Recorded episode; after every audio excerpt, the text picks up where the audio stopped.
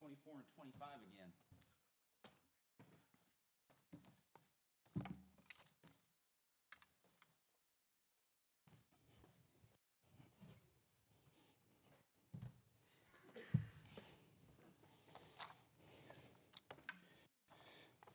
We've been looking at this for a little while now.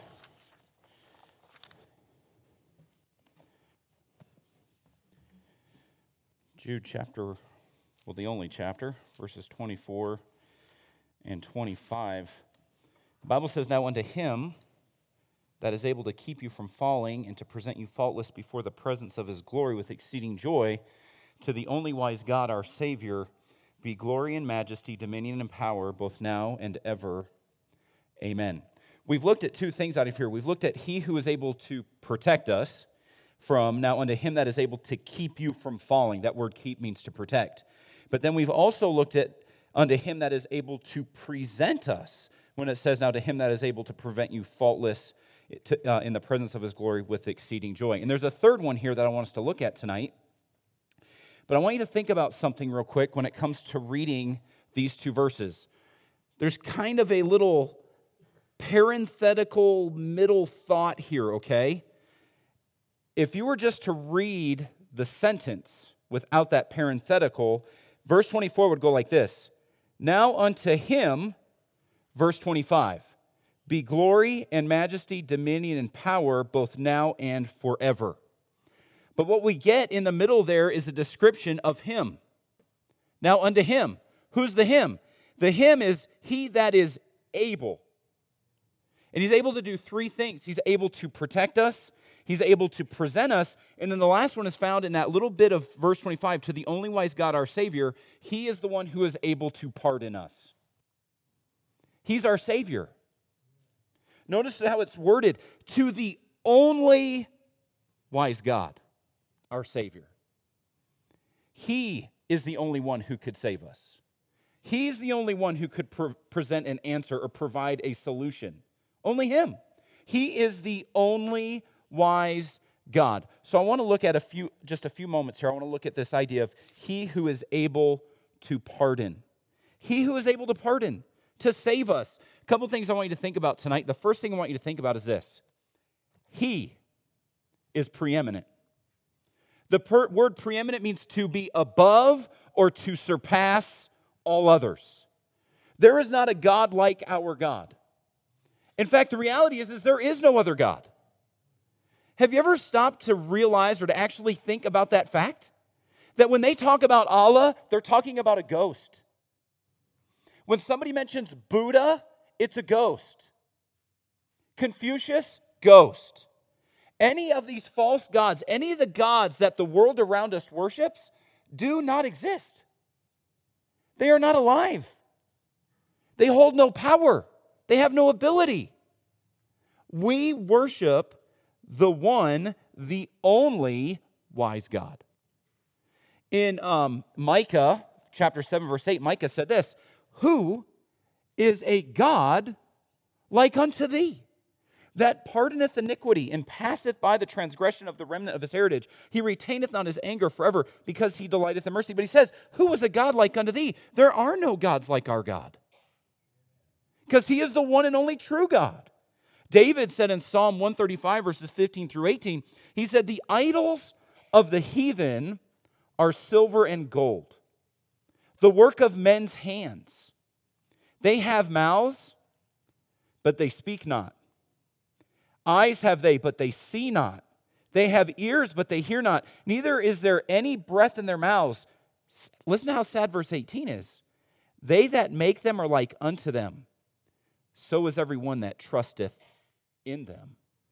Ladies and gentlemen, we have a God who is not made with men's hands. We have a God who has a mouth and he speaks. He has eyes and he sees. And praise the Lord, he has ears and he hears our prayers. He is alive. He is real. He is real. And the rest of the world worships something, an identity, a name, that does not exist. It does absolutely nothing for them. It does absolutely nothing for them. The fact that we worship the one and true God is the one thing that causes us so many problems. Um, I saw I saw a little cartoon this week, and it was like Uncle I think it was Uncle Sam and a little kid, and it had something about um, you know from the Declaration of Independence about us having these unalienable rights from our Creator. Do you realize that right there is why we are losing our unalienable rights in our country today? Because we're beginning to live in a country that does not believe in a creator. That right there is why our rights will erode. Because as soon as we get rid of God, which is what evolution in our public schools are teaching, as soon as we erase God, you have no more unalienable rights given to you by your creator. Because I don't want to acknowledge a creator. Because the second I acknowledge a creator, I'm responsible to that creator. And that's the world around us. They don't want to acknowledge God, they don't want to admit that, admit that they were created, because then they're responsible. The reality is, is, in a lot of ways, our government wants to be God. They want to tell you what your rights are. And that's why we're going to lose our rights, because we don't believe in God anymore. We have people in authority. They can say they go to church and wherever they want, but the reality is their life doesn't back it up. They don't believe in God. And the second you remove God, you remove those rights. Um, I, have been reading this book by Todd Starnes, um, and in the wonderful state of Pennsylvania that we used to live in, this past year in 2019, I want to I want to read you something in 2019, State Representative Stephanie Borowicz was invited to deliver a prayer at the beginning of the legislative day. Now, Mrs. Borowicz was a freshman lawmaker, um, and her husband was a Christian pastor or minister there in Pennsylvania. Now, it just so happened that Mrs. Borowicz was invited to pray at the opening of the legislative day, but on that same day, the state's first female Muslim lawmaker was going to be sworn in. Okay? So they've invited Mrs. Borowicz to come pray, who was a Christian. And after she prays, they're going to swear in the very first female Muslim lawmaker in the state of Pennsylvania. Listen to her prayer. This blew my mind. This is her prayer Jesus, I thank you for this privilege, Lord, of letting me pray, God, that I, Jesus, am your ambassador today standing here representing you, the King of Kings, the Lord of Lords, the great I am, the one who is coming back again, the one who came, died, and rose again on the third day. I'm so privileged to stand here today. So thank you for this honor, Jesus. God, for those that came before us, like George Washington in, Valley Forge, and Abraham Lincoln, who sought after you in Gettysburg, and the founding fathers in Independence Hall, Jesus, that sought after you and fasted and prayed for this nation to be founded on your principles and your words and your truths. God, forgive us. Jesus, we've lost sight of you. We've forgotten you, God, in our country, and we are asking you to forgive us. Jesus, your promise and your word says, If my people who are called by my name will humble themselves and pray and seek your face and turn from your wicked ways, that you'll heal their, our land. Jesus, you are our only hope. God, I pray for our leaders Speaker Turzai, Leader Cutler, Governor Wolf, President Trump, Lord. Thank you for thank you that he stands beside Israel unequivocally, Lord. Thank you that Jesus that we are blessed because we stand by Israel and we ask for the peace of Jerusalem as your word says, God. We ask that we not be overcome by evil and that we overcome evil with good in this land once again. I claim all these things in the powerful, mighty name of Jesus.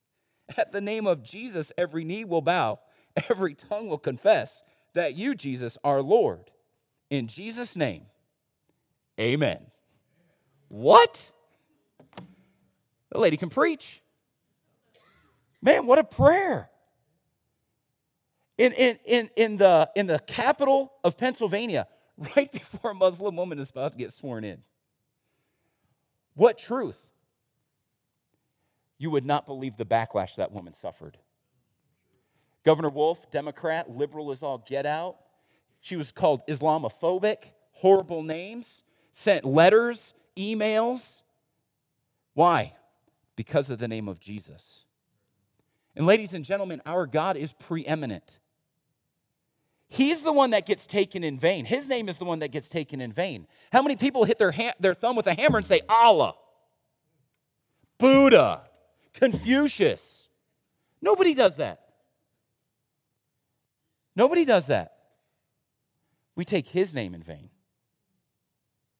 because he's the only true God. He's the only real God. Our God is preeminent, He is the only wise God. That word wise means to be skilled, it means to be an expert. He is the only expert God in my salvation. What an amazing God we serve. Isaiah said in Isaiah 37 19, and have cast their gods into, fi- into the fire, for they were no gods, but the work of men's hands, wood and stone. Therefore, they have destroyed them. Habakkuk said, What profiteth the graven image, that the maker thereof hath graven it? The molten image and a teacher of lies, that the maker of, of this of his work trusteth therein, to make dumb idols. And dumb doesn't mean dumb, it means they don't talk. They don't say anything. He's not saying they're stupid idols. He's saying they're dumb. They can't talk. There's no life in them. Woe unto him that saith to the wood, Awake, arise, it shall teach. We would think that person crazy. Ladies and gentlemen, those who worship false gods, that's exactly what they're doing. He says, Behold, it is laid over with gold and silver, and there is no breath at all in the midst of it. Ladies and gentlemen, we worship the preeminent one, the one true God.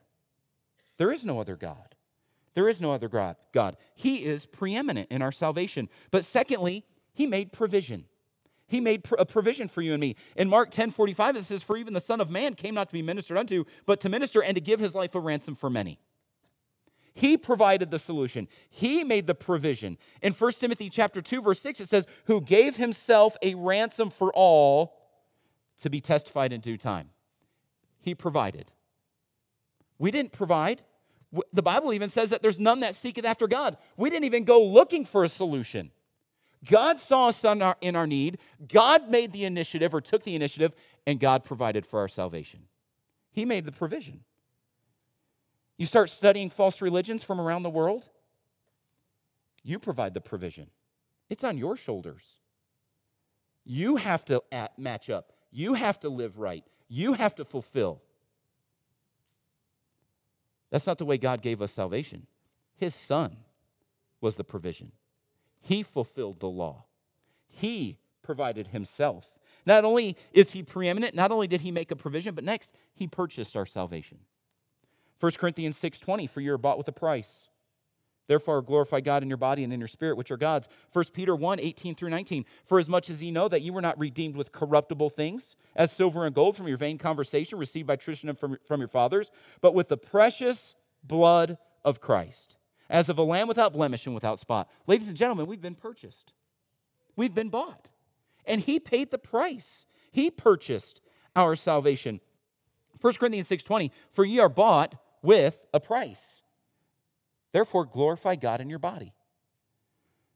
My son came to me a week ago. Wesley, he came to me a week or two ago. He was ta- we were talking, I think we were in the car. And he was asking me some questions about some different things. One of those things was Is it wrong for me to dye my hair?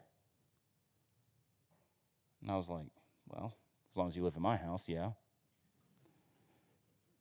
Then he said, Would it be wrong for me to like pierce my ears? And I'm like, Well, if you don't want them jerked out, yeah. Then he said, Can I wear a necklace?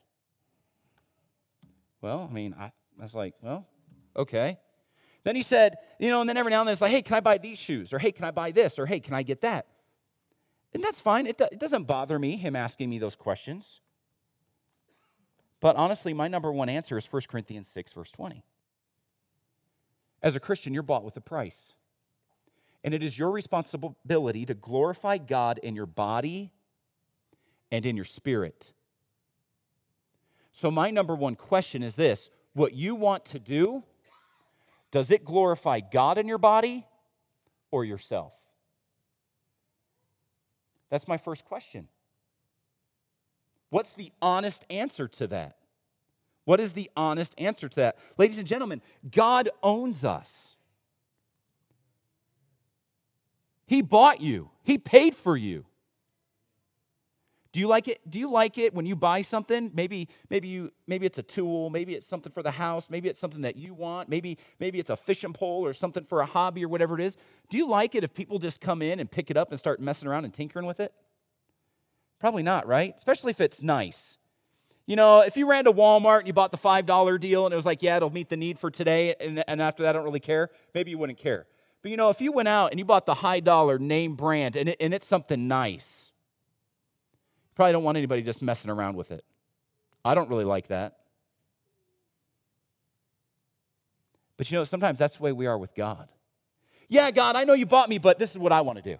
Yeah, God, I know you paid for me, but I want to live this way. Yeah, God, I know you bought me, but you know what it is? It's about me glorifying myself. It's not about God. It's not about God.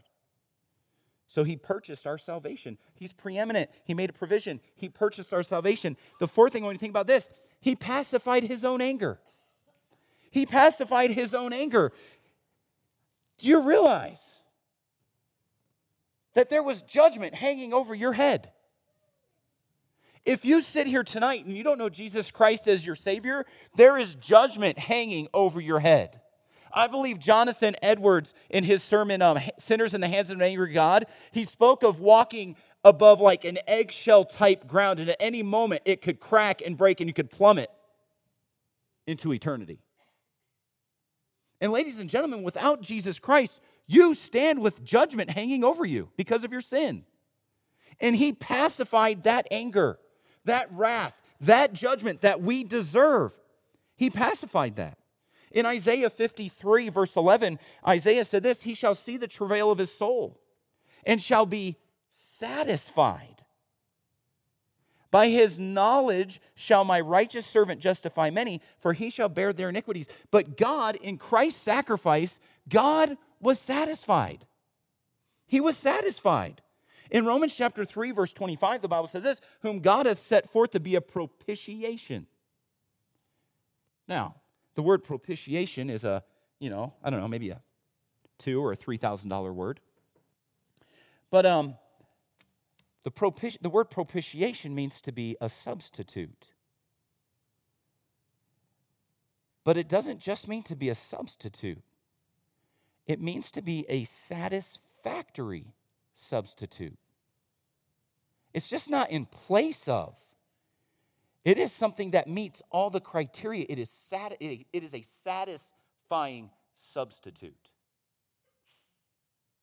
And Jesus Christ wasn't just our substitute, ladies and gentlemen, but he was the substitute, the only substitute that could satisfy the law and the wrath and judgment of God because of your sin and mine. I'll give you something real interesting. When I was in college, I had to write a paper for our Romans class. So I wrote a paper on this word, propitiation. This word propitiation, if you were to go to the Old Testament, which was written in what? What language? Hebrew and what? Aramaic, right? So there is a version of the Old Testament called the Septuagint, which is written in what? Greek, okay? New Testament is written in Greek. There is a copy of the Old Testament written in Greek. It's called the Septuagint. Here's what's interesting. In the Old Testament law, if you were to go back and study the mercy seat, you remember the ark of God? And in that ark was the law it was uh, was it uh, Moses' staff and Aaron's rod, right? Or no, Aaron's rod and, and manna, right? And there you had the sin of man. And above that was the mercy seat, which stood between God and our sin. And you had the cherubims that had their wings that came over the mercy seat. And it was there that the high priest would go into the Holy of Holies and he would sprinkle the blood of the sacrifice on that mercy seat once a year to make atonement for the sins of the people, right? That word mercy seat that sits there between the sin of man and God's holiness, that mercy seat where the blood was sprinkled, it's the word propitiation. They come from the same word mercy seat, propitiation. It is the neatest study. And Jesus Christ is your propitiation. He's our mercy seat. He is the one that is there between us and God. He's the one who satisfies God's satisfied God's anger and God's judgment. In 1 John 2 2, and he is the propitiation for our sins. and not for ours only, but also for the sins of the whole world. In 1 John 4:10, herein is love. Not that we loved God, because reality is, ladies and gentlemen, we didn't love God. We didn't want anything to do with God. We were happy in our sin. We were loving life. We were living it up until somebody finally said, Hey, the Word of God says this. Until finally somebody stopped us in our tracks and shared the Word of God with us, and we realized we were a sinner. Until that point, we weren't looking for God. We weren't looking for God. He says, Here in his love, not that we loved God, but that he loved us and sent his son to be the propitiation for our sins. he sent him to be the satisfactory substitute, even when we had no desire for God. Even when I could care less about God, he sent his son to die in my place. What an amazing thing. He is he is the one who is able to pardon. He is able to pardon to the only wise God, our Savior. ladies and gentlemen, what an amazing Savior we have. What an amazing God we serve. So that brings me to verse 25. Not only do we see here he who is able to pardon, but the last one I want, the last thing I want you to think about real quick, and we'll be done with the book, is he who deserves our praise. Notice verse 25. To the only wise God, our Savior, be glory and majesty, dominion and power, both now and ever. Amen. Now, I want, I want to make one little, I don't know, preface, I guess might be the word. God gets these no matter what because they're His. These four things that Jude mentions here, God possesses because of who He is and because of His character. He does not possess them or have them because we give them to Him, because we, we because um, because we give them unto him. He doesn't get them because of that. We actually need to acknowledge and give them to him because of who he is and what he already possesses. It is our responsibility to acknowledge these, this, this glory, this majesty, this dominion and power. We should acknowledge these in our lives every day. He gets the glory, He gets the majesty, He gets the, uh, the dominion, and He gets the power. Because here's the thing in Luke 19, verses 37 through 40, Luke said this And when he was come nigh, even now at the descent of the Mount of Olives, the whole multitude of the disciples began to rejoice and praise God with a loud voice for all the mighty works that he had, they had seen, saying, Blessed be the King that cometh in the name of the Lord, peace in heaven and glory in the highest. And some of the Pharisees from among the multitude said unto him, Master, rebuke thy disciples. And he answered and said unto them, I tell you, tell you that if these should hold their peace, the stones would immediately cry out. Ladies and gentlemen, God will get the praise, He will get the glory. If we zip it and we keep it quiet, God will get praise from somebody or something. Because it's His. He deserves it. So He's going to get it. And we get to be a part of that. We get to be a part of that. I want you to think, uh, think about this real quick. Number one, I want you to think about this. His character will be or should be praised. The first thing he says, unto him be glory and majesty. The word glory and majesty here, sort of synonyms. They carry kind of the same idea. The word glory means praise, worship, dignity. But the word majesty carries the same idea of praise, worship, or dignity, but it also carries the idea of a stately or an imposing character. Why does God get the glory? Because of his majesty. It is his glory or his majesty that demands our glory or that we give him glory. It's kind of like the office of the president. Unfortunately, we live in a day and age when it doesn't get maybe the respect that it should on a lot of levels. But I'm going to tell you this regardless of your political situ- your opinions and where you stand on different things, if a group of Secret Servicemen came walking in that door and President Trump came walking in behind them, you're going to show some form of respect. Because he's the president of the United States. Okay? There's going to be some form of respect. Okay? If, it, for, if for no other reason, it's going to be fear because you don't want those Secret Servicemen either tackling you or putting a bullet in you. Okay? But there will be some level of respect because of the office, if for no other reason. At least there should be. And, ladies and gentlemen, our God holds an office greater than the President of the United States. Our God is greater than the President of the United States. And his character, his majesty, demands that we give him glory. It demands that we give him glory. So his character will be praised. And not only will his character be praised, but his authority will be exercised with power. Notice the next thing dominion and power. What's interesting is it's kind of the same way with the glory and the majesty. This power means to possess authority or absolute power. For example, Mr. Dan, did you drive your car tonight? You drove your red car? What is it? Yes. Okay, but I saw you this afternoon in it. And it, it's a Chevy 2 Nova, right? Chevy 2 Nova.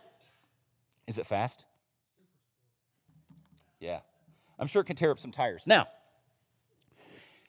if Mr. Dan, let's say he would have driven it tonight, right? And I'm walking over here and I see some keys and I'm like, oh man, these are the keys to Mr. Dan's car. And I went out there and I cranked it up and I threw it sideways and headed out the, the driveway and got out here on 34. Woo! Mr. Dan, what you gonna think? exactly. You know why? Because I don't possess the authority. Those aren't my keys. It's not my car. I have no right to get into his car and do as I please. It's not mine. It's not my place. It is not my authority. Many of you in here live in homes. And if I just came walking up to your house one night and threw open the door and, said, hey, what's for dinner? And came walking in, you'd be like, what do you think you're doing? Yeah, you might call the cops. You might shoot me. I don't know. I wouldn't, well, actually, he kind of lives that way. But anyway. Why? Because I don't possess that authority. I don't have the right to just walk in. That's not mine. That's exactly what this word power means. It means to possess the authority to do what you want. Mr. Dan can take that car if he wants to and go out here and run it into a pole. He can, he can burn it, burn those tires out all he wants. Why? They're his. He possesses that authority. Listen, and because he possesses that authority, he has the dominion to do with it as he pleases. So now let's bring that into relationship, relationship to God. Here, God has dominion and power. God, as creator, has the authority to do whatever he wants. And he has the dominion or the ability to do whatever he wants. He has the right and he has the ability to do what he wants because he's God. Because he's God. And, ladies and gentlemen, in our lives, because of God's character and his majesty, we should give him glory. And because he is God and he possesses power, absolute authority, we should acknowledge that and allow him to work and to control our lives. He has the right to work in our lives. Mr. Kevin, your testimony tonight blows my mind. Your surgery ended up being on Tuesday, right? And Monday, that second doctor or surgeon could not be there. Was it aggravating Monday? Were you hungry? Yeah. Were you frustrated? Discouraged? Yeah. But God was out in front. God was already working. And You didn't know that. We were talking this morning in the book of Genesis about Jacob and his reunion with Esau, and how when they were coming uh, from Laban's house, and Esau was coming with 400 men to meet Jacob and how Jacob was afraid. So Jacob set up these, these, these herds and he put all these gifts out there for his, for his brother. And he put some animals out here with a servant, then another group of animals with a servant, and another group of animals with a servant, and more group and more animals with servants. And he told the servants, when you come to eat, when Esau comes, tell him, these are a gift for you from your brother Jacob. And bow yourself down to the ground. I think it was seven times. And Esau gets to Jacob and he runs up and he hugs him, it says on the neck, and they wept. And he asks him, he says, What meaneth all these gifts? He's like, What's this all about? You know what it was? Jacob was setting up buffers just in case Esau and his 400 men attacked so that he and his family could flee. That was Jacob's plan. But you know what God did? God worked it all out before Jacob ever got there. Esau was ready. He was ready to be reunited. He was ready to forgive. He was ready to move on. He was ready to love on his brother. But Jacob didn't know that. Mr. Kevin didn't know about what was going to happen Tuesday when Monday happened. And you see, ladies and gentlemen, that's the authority and the dominion or the power of our God. He is able to work things out before we ever even get there. Before we ever even get there. And yeah, you know what? Sometimes our circumstances are disappointing, they're frustrating. We've all been there. And then it's the next day or later on in the future, we, we find out, oh man, God worked all those details out. And what an amazing testimony that is. So, he who deserves our praise, his character will be praised, and his authority will be exercised in power. And then we have the last couple words of the verse both now and ever. Amen. And here we see that God, throughout history, throughout time, even before time began, gets the glory, the majesty, the dominion, and the power both now and forever. He who is the same yesterday, today, and forever will be glorified, and he will have dominion both now and forever. It'll always be that way, and it'll never change. And here, Jude closes with one word Amen. Let it be so.